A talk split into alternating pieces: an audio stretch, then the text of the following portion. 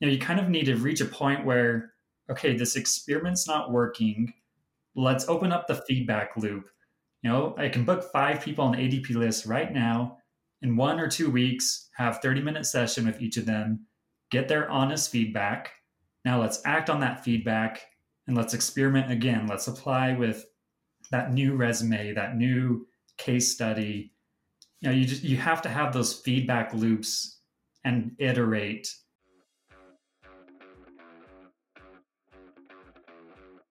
Hello everyone.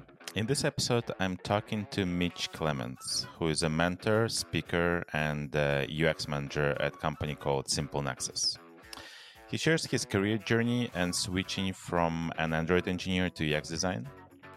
Uh, he also talks about what a personal brand means for an employee at a company and how you can influence change in a company.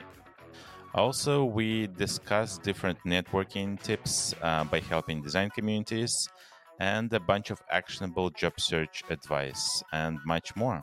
Hope you enjoyed this episode.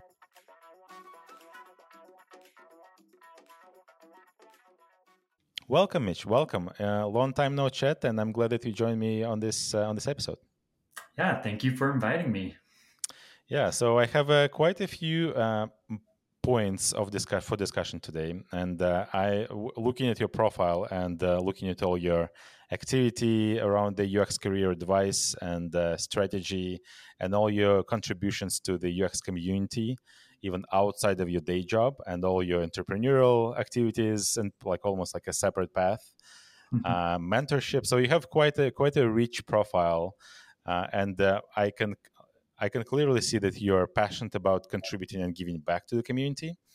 And uh, this is like a perfect match. I think like uh, you'll you'll have a lot of things to share a lot of valuable things to share with the audience so i'm really glad that you decided to join yeah, I'm happy to share what I can and hopefully it'll be helpful to those listening out there. Yes, awesome. Let's start with, the, uh, as usual, with uh, your your path, your story. Uh, how did it start? Uh, what were the key, maybe pivoting moments, or it was like all smooth uh, sailing? And where are you at today? Yeah, so I I never thought I was going to be a designer. Uh, my background is actually in computer science. And growing up, I you know I was always fascinated by computers and software and the different possibilities of technology, but I never really knew what I wanted to be. And so once I started attending college at the university, I, I had no idea of what I was going to do. But my parents kind of nudged me to take some computer science classes. And so I did. And from that point on, I thought I was going to be a software developer, a computer engineer. And so that was kind of where my um, education, professional education, and career started. Um, I eventually became an Android developer.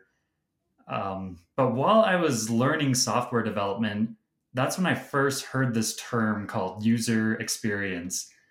And I was super fascinated by it. And I just thought, wow, if I could do that for a living, that would be like the best career ever. Um, and I was taking a user experience um, class from one of my professors at the university. And obviously, it was very oriented towards developers and software. Um, didn't really have the design aspect, but I, I just remember thinking, wow, this is amazing. But I didn't realize it was a career. I didn't know any UX designers. I thought it was just something that the front end engineers did. Like they should take into account usability and take into account making good looking software. And so I ended up doing an internship as an Android developer at a small little startup, but there was a user experience designer there. And I was blown away because I was like, wait, this is a full time job you can do. And so as an intern, I worked really hard to get my coding work done for the day. So then I could volunteer and help out this UX designer with their work because I wanted to learn more. I wanted to better understand this process. And by the end of my internship, I was actually doing more user experience design work than actual coding. Um, and you know, it's a small startup environment where everyone's kind of wearing multiple hats. And so eventually, um, I was offered a full time position as a software developer, but I countered the offer and asked for a full time position as a UX designer. Oh, that's and I was terrified. Yeah, I you know I was nervous because uh, you know you look at the industry stats. You know, software developers typically have more stable careers, higher salaries. Like I just been given an offer for that, and but I just knew I was way more passionate about understanding the end users and building the right solutions for them. And so, fortunately, they accepted my counter offer and that kind of initiated my path as a user experience designer and i'll say it hasn't been you know completely smooth sailing because i actually at one point became a product manager and then went back to ux design so i've kind of dabbled everywhere from software development to product management to ux design yeah it's like one of, you're one of those uh, unicorns that, that keep, keep hearing about yeah, I, I, still don't know what unicorn means, but I guess maybe that's one definition. But yeah, it's been it's been a roller coaster of a ride. Interesting. So, uh, and what do you do today? So yeah, today I'm a user experience manager. So I manage a team of user experience designers who do both the design and the research. And I'm I'm happy where I'm at. It's kind of my home. I just love being embedded with the UX design team and working together with leadership to prioritize the needs of our users.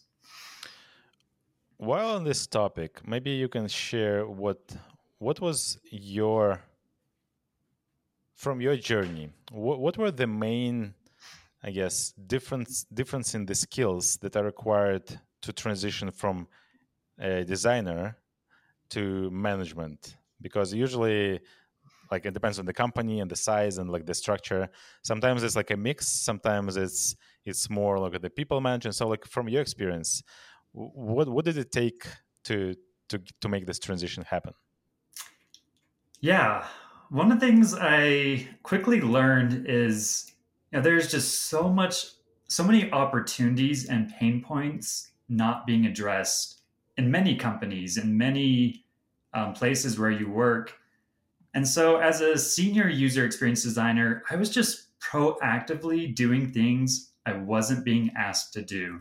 Things like helping build a design system, helping build a research repository, helping create our product vision and strategy, volunteering to set up um, you know, our data analytics and metrics. I was just constantly kind of proactively putting myself out there to help with a lot of these needs that weren't being met. A lot of these operation roles, building alliances with other departments. And that really kind of just, you know, being proactive, not waiting to be asked to do something, but just identifying a need and then taking initiative, creating a strategy and plan of how we're going to address that. Um, that really helped build my ability to influence as well as lead. And I think management, you know, there's kind of two major parts in my head. One part is people management, so those relationships and skills and coaching and developing others. But another part's also being a leader, inspiring others, um, leading and helping others to just see the path forward. And so a lot of just those proactive efforts really helped me gain those leadership skills. And then on the side, I was also volunteering as a mentor to mentor designers. And so I was proactively building those people skills as well and coaching others and helping other UX designers. That's that's actually a really good advice, and uh, I heard it even like for for transitioning from junior to senior or like the intermediate to senior, like kind of basically go, going to the next step. It's really not to wait until somebody gives you the tasks and the responsibilities that are at the next level, but seeking them out because especially for a designer right like usually you would expect a designer has at least an eye for observing and identifying problems around them uh, even if it's like customer problems or business problems or process problems there was a gazillion of problems right so there's another question about prioritizing and choosing the right ones but it's it's really kind of taking this initiative and um, uh, at amazon there is like this um, one of the principles that they have is bias for action so it's really kind of you don't spend weeks, months trying to figure something out, like kind of trying to get everybody on board. Just like go and do it. And this is yeah. almost like the first step towards building this obviously multi-step process to get noticed and to almost like advertise or market yourself as the person who can do those things at the next level at the next step so it's very similar to um, yeah i think like it, it's it's universal like this particular advice can be applied to growing uh, in a career even if it's not just management track that you choose to go to yeah I, I think a huge part of that is building your personal brand and when i say personal brand i'm not necessarily referring to how others might interpret a brand like having a logo and having you know your social media profile cards um, yeah.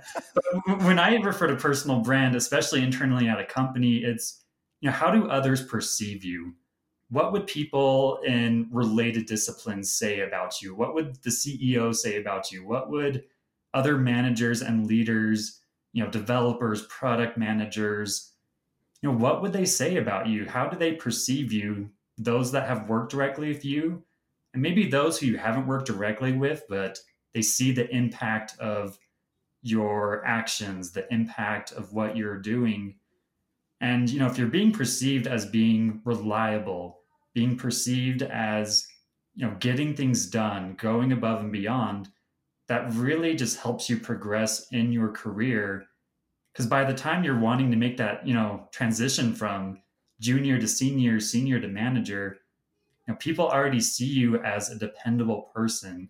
They see you already doing the responsibilities of that role and then it's just a natural transition or promotion. Yeah it's almost like they already see you as that person before you officially become that person so it's really kind of yeah uh, yeah. Don't wait until your title changes i feel like uh, on the paper. Uh, just start acting like like you're already there. And yeah i think it's an amazing advice Speaking of mentorship, because uh, as you said, uh, it was a, a, very important part of you, of your path and growing as a as a people leader, and also kind of really, yeah, helping people grow. So I saw that you are active on ADP list, right, as a mentor. Yeah, I volunteered on there. Yeah. So and then you also have another like looks like active role um, front conference and workshop events. So uh, it looks like that you have several different community engagements going in parallel, right? Yeah. So maybe you can elaborate a bit more. So first of all, why are you trying to do so many things? Because I I've seen that many people just go like choose one platform and just stick with it, but it looks like that you go for for variety, for diversity. Why is that? Yeah, that's a great question. Um, honestly, I'm always just open to experimenting, to discovering opportunities. And, you know, I've tried so many different communities. Um, right now, I'm, I'm technically part of like 20 different Slack channels, all centered around user experience design and, and product management. And, you know, I, I'm only active in two or three of them. But, you know, I have those 20 because I just wanted to find like every community out there and see what is that community like is it a place that helps build me is it a place where i can help build others and i've really just kind of experimented and found the communities that i really value the most. And naturally I've just wanted to participate in them because they've given me so much and i want to give back. And so as a result of that um, yeah I've, I've volunteered in a lot of different capacities. Um, some of those you mentioned on adp list um, the Front Product Case Study Conference is one of my favorite conferences in the design and product community. Um, also, community and part of Product Hive, where I help run their mentorship program. originally, I I joined that program as a mentee, and then I found a lot of value in it. And then I realized they were really in need of help of organizing this program launching these mentorship cohorts. And one of the things I quickly realized is, you know, you don't have to be a manager or senior designer to go out there and volunteer in communities. Um, and they're always looking for help. They're always looking for volunteers. And it's often just as simple as saying, "Hey, I'm willing to help out." And then before you know it, you you end up in a leadership position where Um, you're giving back to the community, but you're also learning and growing. And that's been a huge part of my career growth and development. Because once again, I don't think there's any single path into UX design. Most universities don't have a user experience design degree. There, there's not just one path.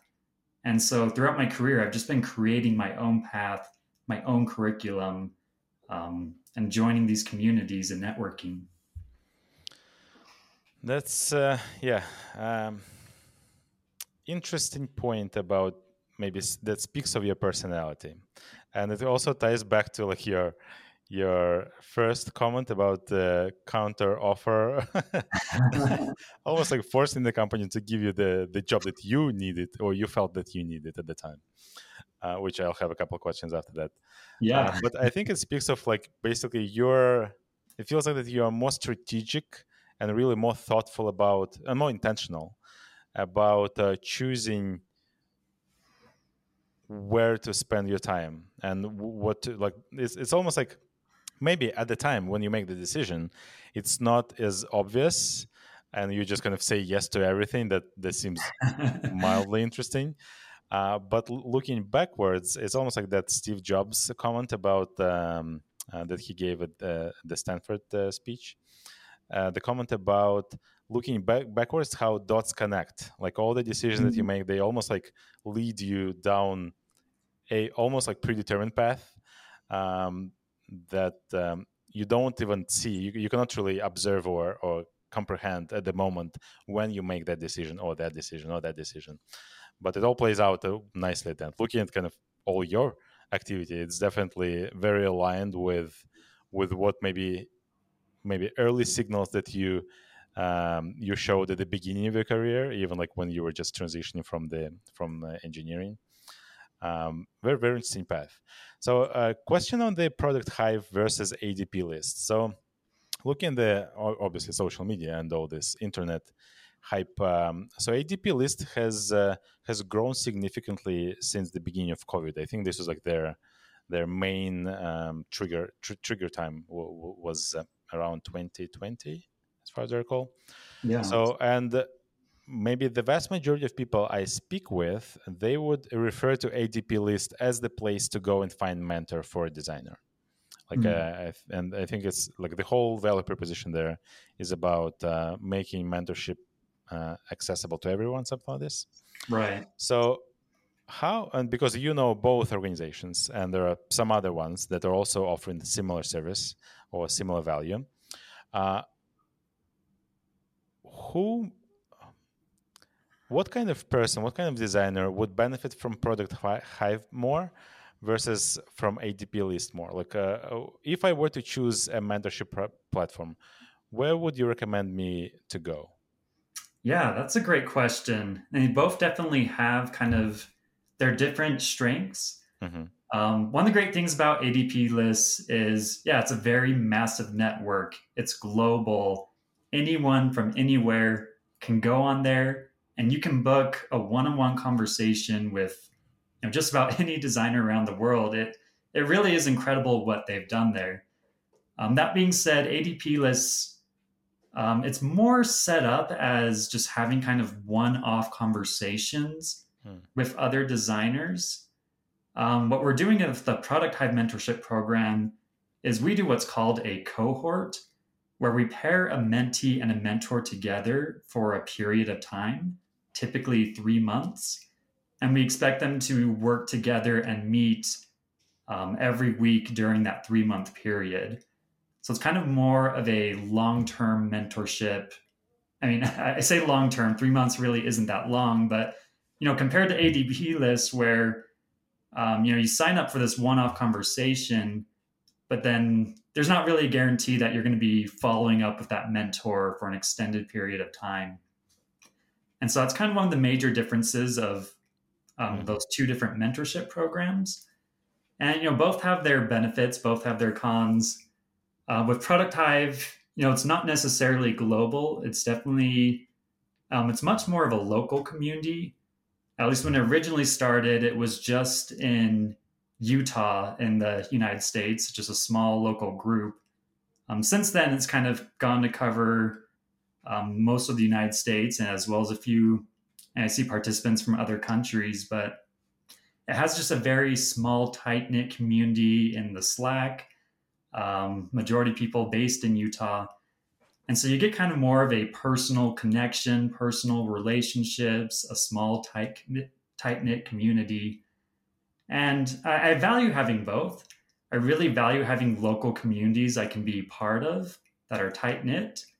But then there's also just a lot of power in the ADP list model of, you know, how it is accessible for anyone around the world. And so, I mean, ultimately, I, I just recommend to people just experiment, try things out, and learn what works best for you. Yeah, I think that's a good uh, concluding advice. Yeah, exactly. Like it's really hard to to give one advice that works for everyone the same way uh, about everything. It always it depends, right? So and also like in this case, it kind of it depends. Like which which platform should I choose? It depends. Uh, looking for global or like you're you're you're located or live uh, somewhere like in for example asian part of the world mm-hmm. then probably ADP list would make more sense and so on so it's definitely yeah i think it's a good advice uh, and uh, is it free the the the product hive yeah it's completely free it's all volunteer based and that's kind of part of the community's goals and values is to keep it free, to keep it accessible, and to give back to the community. So we really do value that. So even more uh, points to trying it out and experimenting and seeing what works for your personality, for your potential even stage in the career too, right? So it's um, yeah, try it out. It won't hurt. Uh, one more question I had for you about your entrepreneurial adventures, and um, it looks like that you were a founder uh, for a mobile app uh, some time ago. Can you elaborate a bit more on that and why? And why did you stop playing with this kind of uh, career track? Yeah, that was kind of actually back um, earlier in my career when I was primarily an Android developer. And really, the purpose of that mobile app was to build my portfolio. It was less of a monetary gain and more just a you know, I I'm learning these skills. Let's go apply them. Mm-hmm. And I was kind of mutually applying my Android developer skills together with the UX design skills that I was learning. And so I, I, I went out and I published a mobile app, and I had a user base and great. You know, at one point it ranked number two in the Google Play Store in the lifestyle category for one month, which totally caught me off guard. I, you know, I was never expecting or planning that. Mm-hmm. Um, that really became a strong selling point on my resume as an early career um, developer, early career designer. And yeah, that was kind of just the primary goal of that app is, you know, I have, I've learned these skills. Let's go apply them in action. And then I can demonstrate that to a potential employer. And that was ultimately how I landed that internship as an Android developer was, you know, I I didn't have much in my resume or portfolio. I didn't even have a portfolio, but said, hey, well, look at this app I made. And I just showed the recruiters that, and they were blown away. And that's what got my foot in the door. And so, amazing. Um, you know, as, as, someone who didn't have any formal experience, and I just went out and created my own experience so I could use that to get the roles I wanted and start building the career I wanted. Yeah, that's amazing. Again, shows bias for action in action, pun intended. Um, and I think it, it's it's actually one of the great benefits of being in the tech world, in the tech profession, right? Engineering, design, I think as well. When you can, and uh, actually, I remember thinking about the same way. How can I really prove to potential recruiters, employers that I can do this job without having previous job title like this, right? So, and uh, I also started with some side projects that I designed and sometimes even like coded, like even before UX. And uh, it definitely helps. First of all, it helps you to to think through a more holistic mindset, I guess, about uh, approaching a problem, and even like product management, some product management uh, tasks, engineering if you're also into that but also uh, for designers right now with um, the new trend of uh, no code movement mm-hmm. and no code tools Yeah. Nothing stops you from really designing everything, like following the proper user centered design process. Uh, like some kind of side project or even like an idea that you you may be a user of, right? Which is ideal. Uh, and then use uh, a few of those uh, no no code tools and uh, make it live, make it something that you can really show as an interactive uh, deliverable, interactive asset instead of screenshots of something imaginable. Um, and if you obviously if you can get like ranked to, um, in like all the app stores, um, this would be even much better. I, I, I, am sure. So, have you considered uh, going the route of um, almost uh, like self um, sustained uh, developer who would be making money on uh, on creating apps? Yeah, it's something I've definitely considered. And as I've been kind of evaluating my career path, my goals, um, I, I don't foresee that in the immediate future because there's still just so many experiences I want from working with teams, learning from others. Um, there is a lot of benefit. You know, if you go down the solo entrepreneur track or freelancer, now there's definitely a lot of pros and cons. I think one of the major cons is, eh, you know, it's hard to learn from others in the sense of you don't have coworkers, you don't have teammates, you don't have a managers or leaders that can help you you know build That's out true. your skill set and career mm-hmm. you know obviously there's the benefit of well you are your own leader you are your own boss yeah. um, but for me personally I, I love collaborating with others i love working in a tight-knit team and i love learning from leaders and managers that inspire me and you know even as a ux manager i i still have a lot to learn i still have a lot to grow and so for the foreseeable future i you know i want to still keep learning um, being in teams that build me up. But then maybe, you know, 10, 20 years down the road, now I have considered the possibility of doing freelancing or consulting work. But right now, I've kind of looked at my career trajectory and I just really value being embedded on a team and working with others. And so that's where I kind of see myself for the next while.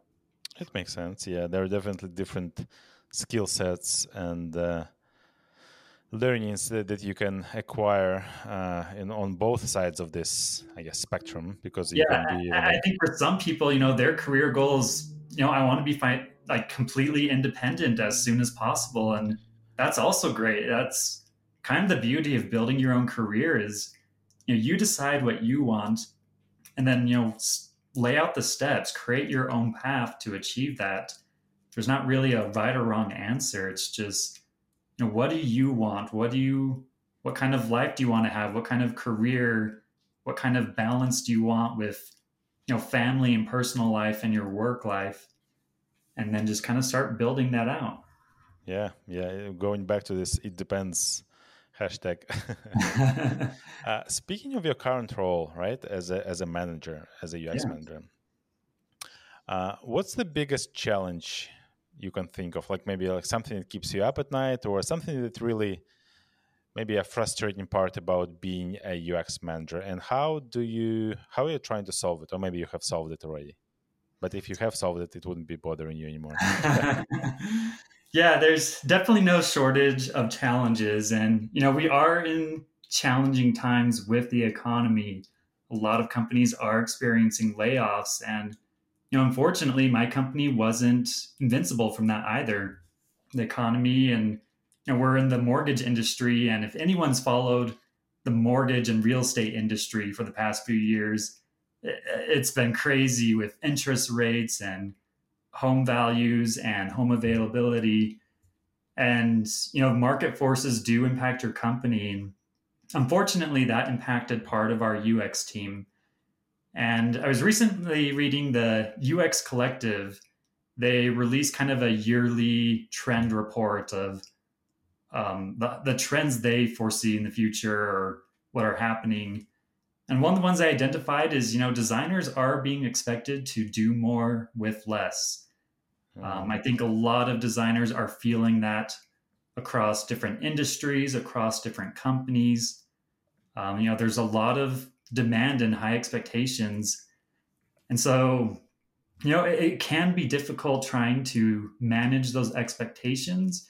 You know, you're there's a lot expected of your role, a lot of skills that you're expected to learn and to do, and you got to you know balance that with um, your team morale, with how many members you have, with your resources available to execute um, what you need to execute on. And so that is something that you know that that is a reality. Almost every company is facing that, and you know it, it requires making some hard decisions there, and just really trying to prioritize and focus on what matters most. Mm-hmm, mm-hmm. Uh, if you ignore, or at least for now, ignore the current situation, like in the market, which is definitely impacting and ha- has been impacting so many different, so many companies around the world. Uh, besides that, any any kind of biggest, I guess, problems that a UX manager faces? Yeah, in terms of other challenge areas, um, you know, every company has their their strengths and weaknesses, and often your responsibility as a manager is kind of identify where the areas we're weak in, and what's our game plan to solve that. And so, um, something that I've really been working on and pushing my company is with our data analytics and making data informed decisions. And you know, there's so much opportunity there, but change management is hard. It's hard getting, you know, all of the de- software engineering organization and product management organization and UX design organization, getting everyone bought into, um, you know, implementing data analytic tools, identifying kind of your metrics and outcomes you're working towards, uh, it's always a challenge to change your organization, change behavior, but it's well worth it. It's well worth the effort. And yeah, I think depending on the company, for some companies, it's their data analytics. For others, it's their user research process and operations. For others, it might just be lack of having a clear vision and strategy. And in, my time, I, I've worked in all these areas of just really kind of pushing the organization to adopt these important things and implement them. And it, you know, it's hard doing these large scale efforts, but it's always worth it, and it's very fulfilling, in my opinion. Yeah, yeah. Transformation and like really change management is a huge pain point. I, I clearly recall how at one of the big companies I was when I was a part of, they were trying to roll out like a, Adobe Analytics mm. um, suite and like all the tagging and everything. Oh, it was so painful. There's like so much effort from so many teams. So definitely was a big, big initiative. But um, as you are saying, like long term, it's definitely it, it's a good choice. It's just really a matter of kind of kind of convincing the leadership who makes the decisions and like budget allocations, all that stuff yeah to you, prioritize this over some like 20 other things that are also hyper. So maybe you can maybe, maybe you could, maybe you have some maybe tips and tricks. How do you really push this this uh what, what's the term? Like rock stone up the hill. How do you really find ways to convince leadership people who make decisions to to go and uh, do this? Yeah, one of the most important key parts, whether you're know, you're trying to implement a design system or a research repository or analytic tools or you know whatever that uphill battle is, you really need to identify um, the key you know the key decision makers as well as the key influencers. I think those key influencers they're often people not in leadership, but it might be a developer that the entire development team looks up to. Hmm. And you just know, you know, if that person gets bought into the design system, like all the other developers are going to follow because they respect that individual, they trust that individual. You know, might be a senior developer or principal engineer. Um, but it's really essential that you identify those key influencers um, and you get them bought in. You find those people that share your values who see the value proposition of the effort of solving the obstacle you get that initial support and then you start painting the picture of where you're at and where you want to be. So in the case of a design system you know maybe you audit your current product. Here's what it looks like today. Here's all the inconsistencies. And then you show a glimpse of the future the vision of here's what we could be like. Here's you know how much money we could save if we were using these reusable components um, you know painting the benefits showing that future state. And then the most crucial part is coming up with a game plan to get there. Um, a strategy a well, what's step one? What's step two? What's step three? And then once you've kind of taken that all together you know you have a business case. You have a vision you have a strategy you have a plan you have where we're at where we want to be. And often that's what leadership is looking for is they want to understand the value but they also want to know what's the game plan? How are we going to do this? How are we going to roll this out? And you know these efforts are often not just you know they're not in a sprint they're not a few weeks they're they're often in like a year or two of because you know you can't just disrupt the entire current roadmap or current plans or yeah. you know maybe you don't have the current hiring headcount but you know you got to make the plan of how you're going to get there and that usually gets people excited when they see that. Yeah yeah i think it's a good advice. It reminds me i think i read something about similar approach of trying to influence leadership and decisions uh, at a company. Uh, there is a book articulating design decisions or design thinking. Uh, one of the mm. kind of recommended books uh, from the i guess top 100 list or something and uh, yeah it was also kind of really uh, w- one of the tips that i remembered was that try to find people who who are influences in, in the company and uh, almost like yeah get them into uh, into your camp before trying to pitch to kind of leadership. Because usually leadership um, there are more like people managers and really kind of strategic thinkers. But for some i guess more uh, function specific insights they usually rely on opinions of an expert in that function, right? Like as a maybe principal engineer or maybe some design lead or something like this. And they would often really rely on their point of view and their buy-in uh, and trust them, obviously, if, if there's trust in the, in the team. So it's, it's very similar advice. I like it. Yeah, it's really good. Yeah, absolutely. And uh, one other thing I just wanted to emphasize is you don't have to be a senior designer or a manager to do this kind of stuff. You know, anyone in the organization can initiate change. I've seen interns do this where they come in, they see a problem, a gap, an opportunity, and they start rallying people together. They start painting that picture. They come up with a plan and strategy. Now, you can be a junior designer and implement a design system or research repository you, know, you don't have to wait for leaders to do this. And ultimately, that's going to probably what propels you to end up becoming a leader in your career is, you know, you're not being asked to do this. You're just going out of your way to do it. Yeah.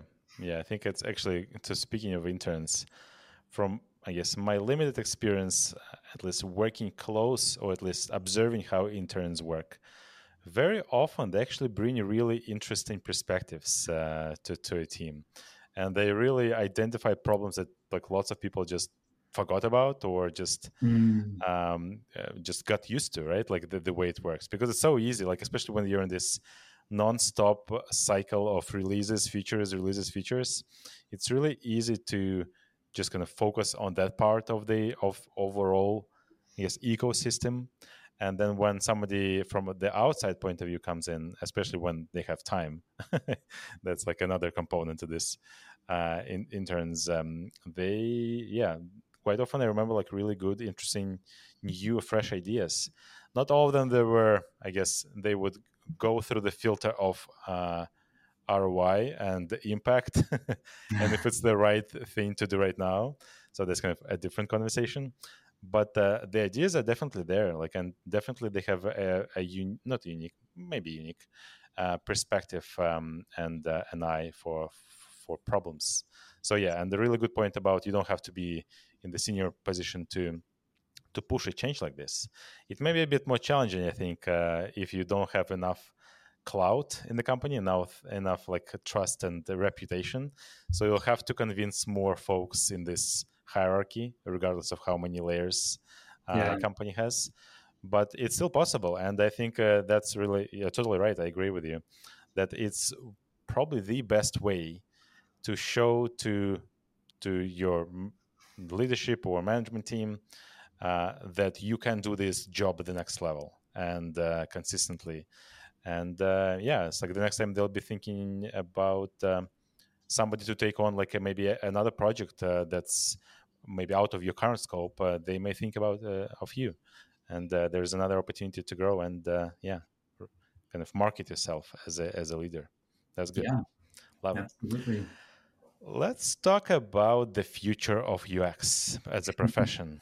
and uh, with all the recent, uh, I guess, time saving, let's call them time saving tools for some activities, I'm curious to hear what's your opinion? What, what are your thoughts on how one can future proof their, I guess, career if they want to stay in UX and how they can because there are lots of negative and i'm talking about ai uh, developments and like all this chat gpt stuff. Yeah. There are lots of it's almost like two camps.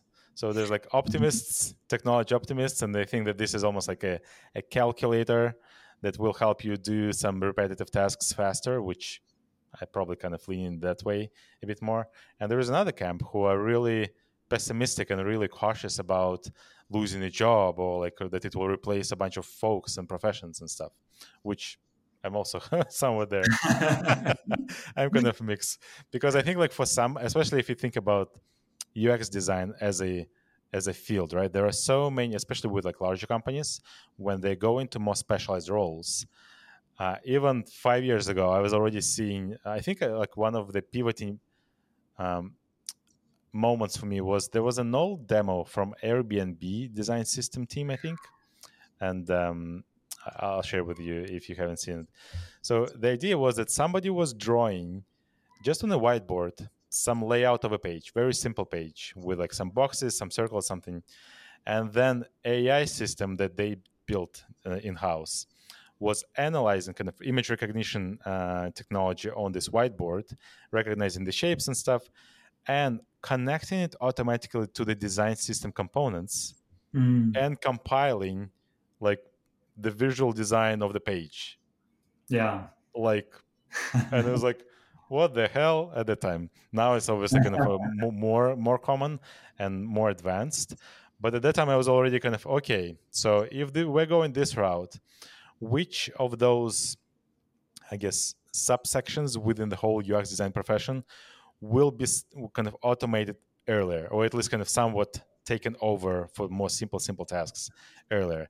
And for, for my conclusion was like the the later to the I guess delivery like the visual design like all this kind of the ui stuff would be easier especially with that demo obviously would be first to be automated uh, and then like more kind of thinking and talking to people and really understanding the problem like more like strategic work would be more I guess would be automated later. At mm. least let's put this way. Okay, so really long question with some kind of, of my thoughts uh, embedded here. But uh, curious to hear your thoughts on AI and how it will disrupt or help our our profession. Yeah, I mean AI is definitely the buzzword right now. I think Chat GTP, you know, they've really demonstrated to the world of here's a working prototype, anyone can try it out and you know now everyone's wondering like, oh, is Google going to go out of business? Because uh, you know what if this replaces engine search? And yeah, reality is Google already has an AI prototype that's even better than ChatGTP. They just, just haven't released it publicly because yeah. there's still a lot of issues. Um, there's a lot of ethical issues, moral issues, plagiarism. Um, now, I, I asked ChatGTP a question and it flat out gave me the wrong answer. And yeah, you know, there's kind of the problem of well, wh- where's it getting? The, what are the sources? exactly. And, you know, there's still you still have to use critical thinking. You have to evaluate.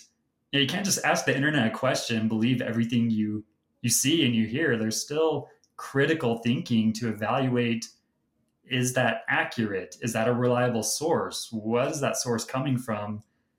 And so, you know, there there's definitely limitations. Um, that being said, like I, I am optimistic about the future of using artificial intelligence in the design process. I know the number one thing nobody enjoys is documentation. Um, whether it's documentation for your design system, for your product, um, everywhere I go, every company is struggling with documentation. Documentation is always outdated. It's always missing mm-hmm. info. And just imagine a future where AI can do the documentation for us, or a future where AI can organize your research repository, make it easier for everyone else to find relevant research that's already been performed at your company. And you know, to your point of design systems, uh, the you know, if you're at a company that doesn't have a design system, it takes a lot of work to produce UI because you're starting with a blank slate. You gotta you know come up with all the colors and the styles and the rules. But if you're at a company that has a really robust design system and component library and there's very um, helpful documentation on when do we use this component when do we not use that well one of the beauties of that is if you know you have this guideline and system of rules then yeah let's train our, you know AI to understand your design system and then spit out three different recommendations. And then you as a UX designer go in and fill the gaps of well here are the pros and cons. Let's go test this with users or you know this is part of the design system where we need to break the rules or we need to add a new rule um, artificial intelligence is just going to follow the rules it's been given and there's still that critical thinking that needs to happen of did what it output or produce does that match the outcomes we want? And you know i could probably dive on this topic for we could go on and on about topic, yeah. all the trends but i am optimistic. I think it will empower designers and will empower people as it grows as we still put our critical thinking caps on and we can use it as a tool to help us um, so I am optimistic in that sense. At the same time, I, I still think you know it is a buzzword. It's a trend. It still has a ways to go. We're seeing a lot of the issues and shortcomings of it popping up everywhere. It still needs to be refined. And you know, with any trend, and there's always trends in the design industry, whether it's visual design trends, whether it's tools. You know, we used to think Sketch was the top leading tool and then figma came and replaced it. And you know in a future day figma is going to be replaced by another tool. There's always going to be trends things rising and falling. Mm-hmm. um, but i always try to look for are the principles. I think a lot of principles in the design world don't change whether it's you know psychology and human behavior or even the principles of what makes a good leader. You know it's not a micromanager. It's not someone who criticizes others. It's someone who's positive supportive leads inspires. And so when you look at all these things you know I, I evaluate the principles of how can this new tool this new trend technology help me with the principles i believe in like not doing redundant or wasted work? How can it help me with that? How can it help me be more efficient? How can it help me serve my users better? Um, that's how i usually view trends is you know match it to your principles and values and then see if it can either if it helps or hinders that. And and just as always be open to change though. If you are not open to change ux design is not the right career for you um, you know imagine if someone with the rise of smartphones and mobile apps someone said like no this is just a trend. Like i'm never going to design for mobile. I mean now everyone has a mobile phone with apps. Um, mobile responsive websites are important. So you have to be open to change though and to the trends but also have your values and principles. Yeah speaking of change actually just maybe a couple days ago i was uh, i went to bed and i was thinking like somehow I don't know why, but but I recalled how somebody from my kind of parents, friends, and they were like I think in the education space, like traditional space. It was like a couple, maybe twenty years ago, and I clearly remember some. I don't know why, but it kind of stuck in my memory that they were going for uh, once a year. They would go for, uh, I think they called it like, uh, what's the term? So some kind of uh, a, a almost like a mini conference for mm-hmm. this profession where they learn new new stuff, new kind of uh, technologies, new maybe programs, new ideas, and it was like once a year. And I'm thinking like about the UX design space. and like oh in general like the, the tech world right like it's almost like daily you have to learn something new and like you have to keep keep up with this you cannot really wait till the next annual conference to go and like check it yeah. Um, so and like obviously we have our own events, so it's like a bit different um, medium. But for for for some professions outside of tech, it's it's like the pace of learning is definitely very very different. So and I agree that uh, you have to be ready for like almost like lifelong learning uh, course of sorts mm-hmm. um, if you want to be in UX or in tech in general. I, I agree. Uh, the way how I, I, I think I saw an interesting quote um, uh, on LinkedIn a few a few weeks ago, and I really liked like the I think almost like the mindset, especially like about learning and uh, trying to be more more open to the new ideas and new trends, even to try it, is it, it, it is going like this.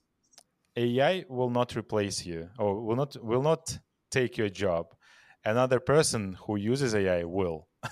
That's kind of like really yeah changes your perspective really kind of that you're almost like FOMO like missing out on on ignoring those trends. So it's almost yeah. especially in our industry, um, it's better to especially for something disruptive, uh, potentially disruptive like this. Um, it's definitely yeah waiting time is um, maybe not not not to your advantage. Yeah, definitely. Um, you know, once again, as a UX designer, the majority of UX designers are working uh, on technology, on com- software, you know, mobile apps, websites. We're in the technology industry. There's constant innovation. There's constant change, and that is just kind of one of the realities of the job. Um, but once again, any innovation, any change, you know, it's ultimately just a tool. There's going to be people that use that tool to essentially kind of destroy their own careers. I almost want to say, because um, you know they might become too reliant on it. They're not going to see the shortcomings of that innovation, that tool. But then there's going to be those who see, okay, here's the pros and cons, and here's how I'm going to maximize the pros and reduce the risk of the cons. And so, you know, once again with AI, like, yeah, it, it can be an amazing tool as long as you're still using that critical thinking, you're making sure you're not plagiarizing. You know, if it's just copying content out there on the internet and then pasting in, now you're copying and pasting that. Um, you've essentially stole that from someone else without knowing it. So as long as you're just you know yeah. aware of the shortcomings and mitigating those risks, then yeah, you can use it in ways to elevate your career, elevate your skills. Um, but yeah, it, as always, you know, it takes that critical thinking. It takes you have to be able to discern when to use it, when to not use it. Yeah, yeah, I agree. Okay, let's go to the next, the next. section of our um, conversation, which is related to more like tactical and maybe actually some strategic advice and tips on resumes, portfolios, like especially for you who was an, an a designer uh, yourself, and now you're on the other side of this hiring, let's let's say relationship uh, as a hiring manager, right? So uh, maybe you can share some red flags, some do's and don'ts, um, pros and cons, all this stuff, uh, especially during this time when more and more very often more qualified folks are joining the the job market and you're kind of competing with a bigger pool so employers have more choice right especially with all the layoffs and like thousands of people joining the already saturated uh, market, especially like for intermediate junior folks. Yeah. Um, so maybe maybe you can yeah share advice on that. Um, yeah. Yeah. Uh, uh, the fun thing with resume advice and portfolio advice, it's really hard to give because every hiring manager has their own opinions. And you see these opinions battle it out on LinkedIn like, should a resume yes. only be one page or can it be more? And, you know, there's people that are passionate, they'll passionately say, I would never hire someone with a resume longer than one page. Yes. And so, you know, there's always these extremes. And that's what's so tricky with resume and portfolio advice. So, usually the advice I give, I try to apply to the majority. Um, you know, well, what do the majority of managers agree with? Or um, it's really important to identify, you know, what are the types of companies I want to be hired by, and what is their perspective on this? You know, some companies really value formal education Others, they don't care how you got your education, they just care you have the skills. Um, all that being said, some of the things I've seen that really can help make an individual stand out is always focus on the outcomes and the impact. You know, for every portfolio project or resume bullet point, you know, think about what is the impact I had or the outcome um, of this skill I have or work that I did. And you know, that can be a business outcome, that can be a team outcome, that can be an outcome for your users. But really try to measure that, try to quantify that. Um, that will really help you stand out. Uh, the example I like to give is, you know, anyone can say, I redesigned a landing page. You know, any resume can have that bullet point. I designed a landing page. But if you really want to stand out from the hundreds of resumes saying, yeah, I designed an app, I designed a landing page. Well, the ones that really stand out as they explain the so what. Now you you designed that so what? What impact did that have? Did that increase conversion rates or adoption? Did that, you know, how did that perform in usability testing? Or maybe you did a process or framework, you know, to our previous conversation of you help push for a design system, a research repository, you help your team adopt analytic tools. And what is the impact of that? How did that save people time? How did that make the company money? How did that help your team? How did that help your users? Um, you know, always just focus on the impact. Because one of the hardest things for me as a hiring manager is, you know, I see a lot of resumes that say, "Yeah, I have skills in this," but then, you know, a, a junior, an intern can say, I have skills in wireframing, and a principal designer could say the same thing.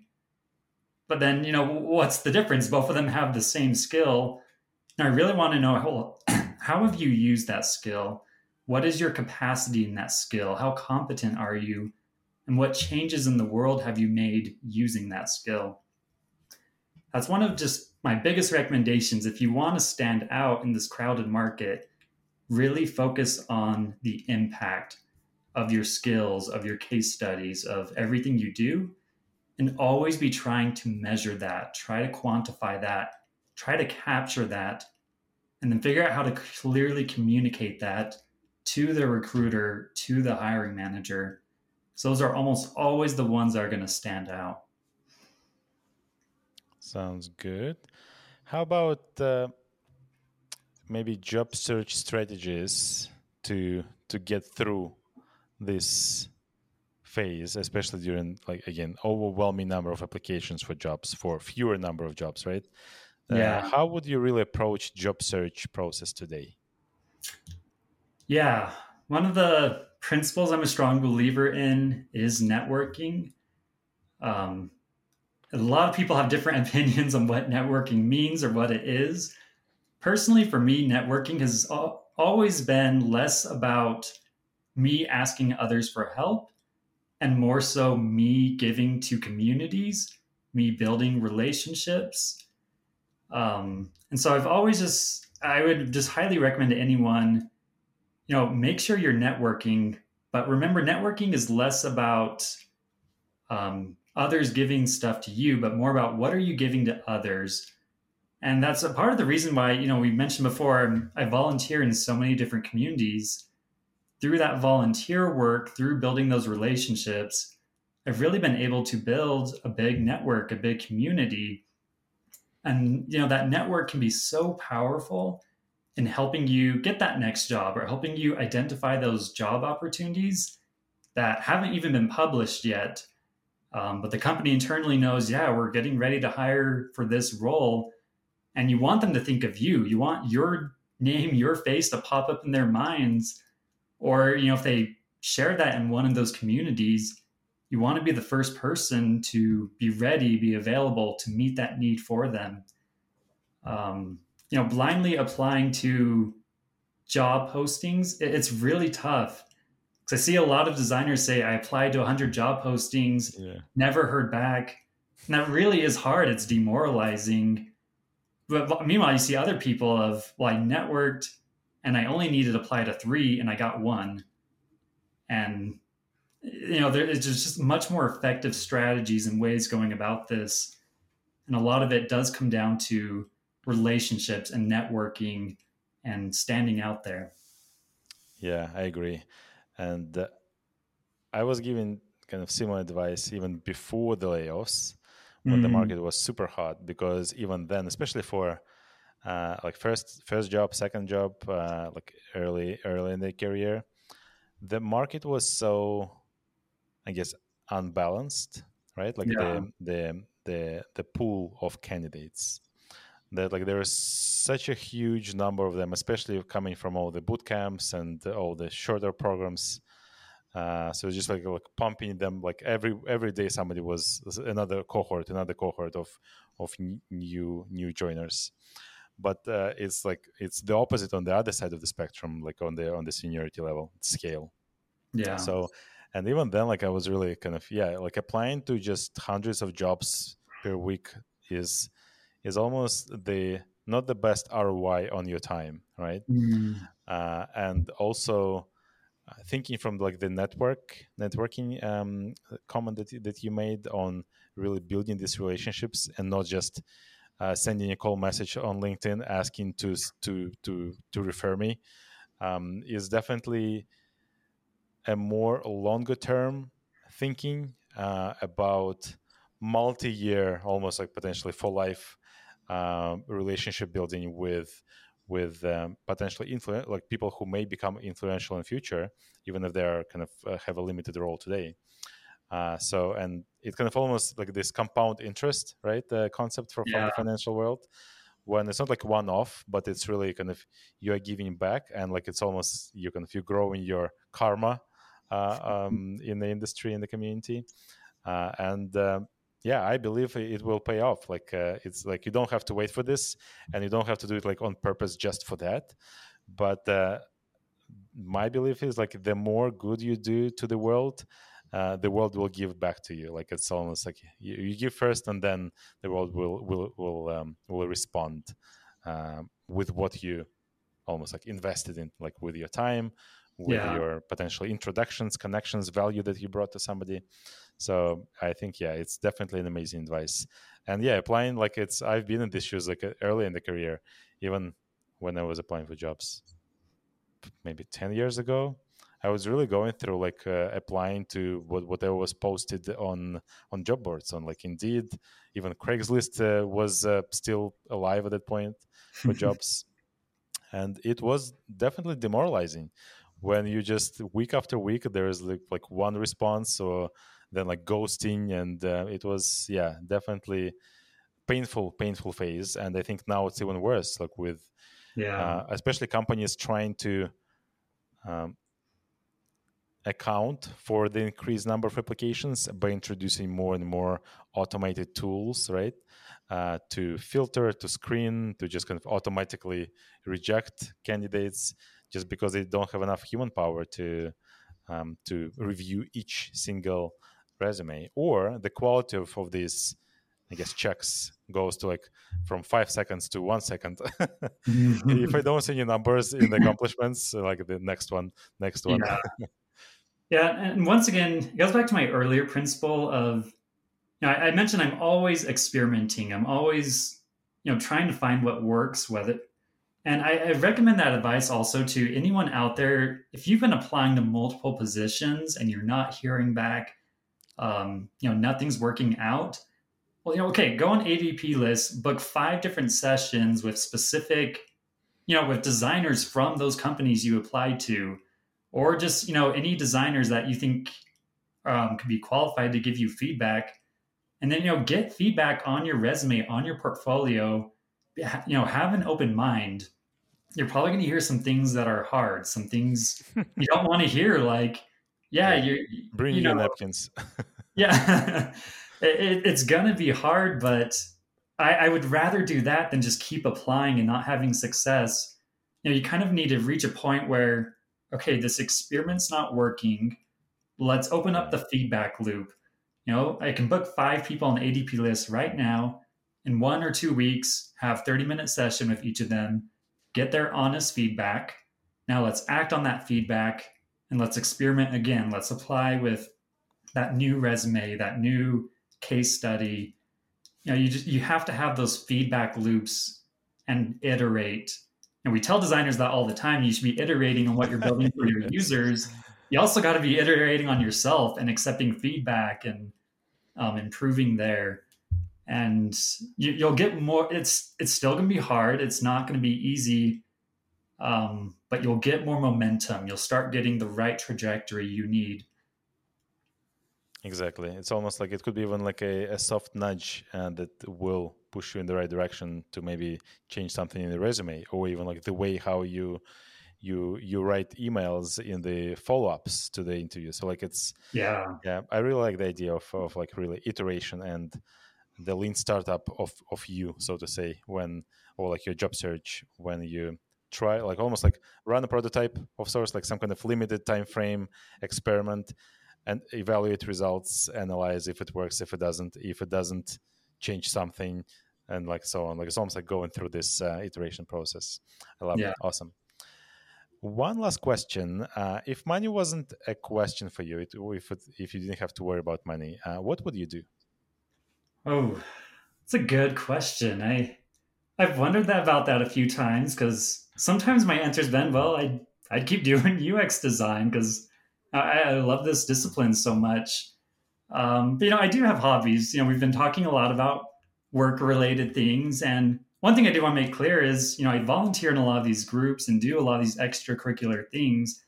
I'm also just as proactive of balancing that with my hobbies, with my family, with my personal life and mental health.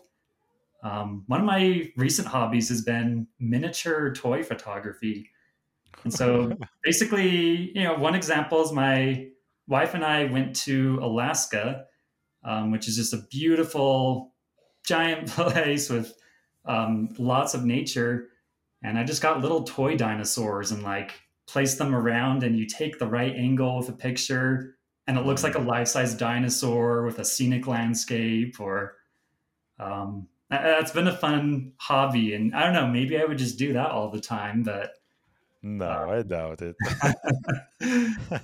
Thinking, okay, hearing how you like to experiment and uh, really, yeah, it, it feels like that you'll be more into teaching and uh, something more kind of contributing back. It feels like you're you're really passionate about this, kind of giving back and helping others grow, especially as a, also like UX manager right now. I think yeah. um, uh, contributes to that passion. Yeah, helps. Awesome. Okay, so last question before we wrap up, uh, because you're so active on all the platforms, where can people go and find you and um, potentially follow up and maybe ask more questions? Yeah, um, I mean, I'm active on a lot of platforms. The one I'm most active on is LinkedIn. So if anyone, um, yeah, especially if anyone has kind of follow up questions, you're listening to this and maybe something wasn't clear or you want to ask me something, then yeah, just reach out to me on LinkedIn, send a message to me. I'm always happy to chat. I'm always happy to help answer questions. Um, or if you just want to follow me for more insights, that's it's the one I'm the most active on. So, yeah. Sounds good. Awesome. And I'll include the links um, in the show notes as well. Okay, that's uh, that's it for today. It was uh, yeah, really really interesting, packed with uh, with valuable and actionable insights um, and advice. Thank you, Mitch. Thanks for coming, and thanks for sharing your lessons learned, uh, lesson lessons learned, and your takeaways from your career.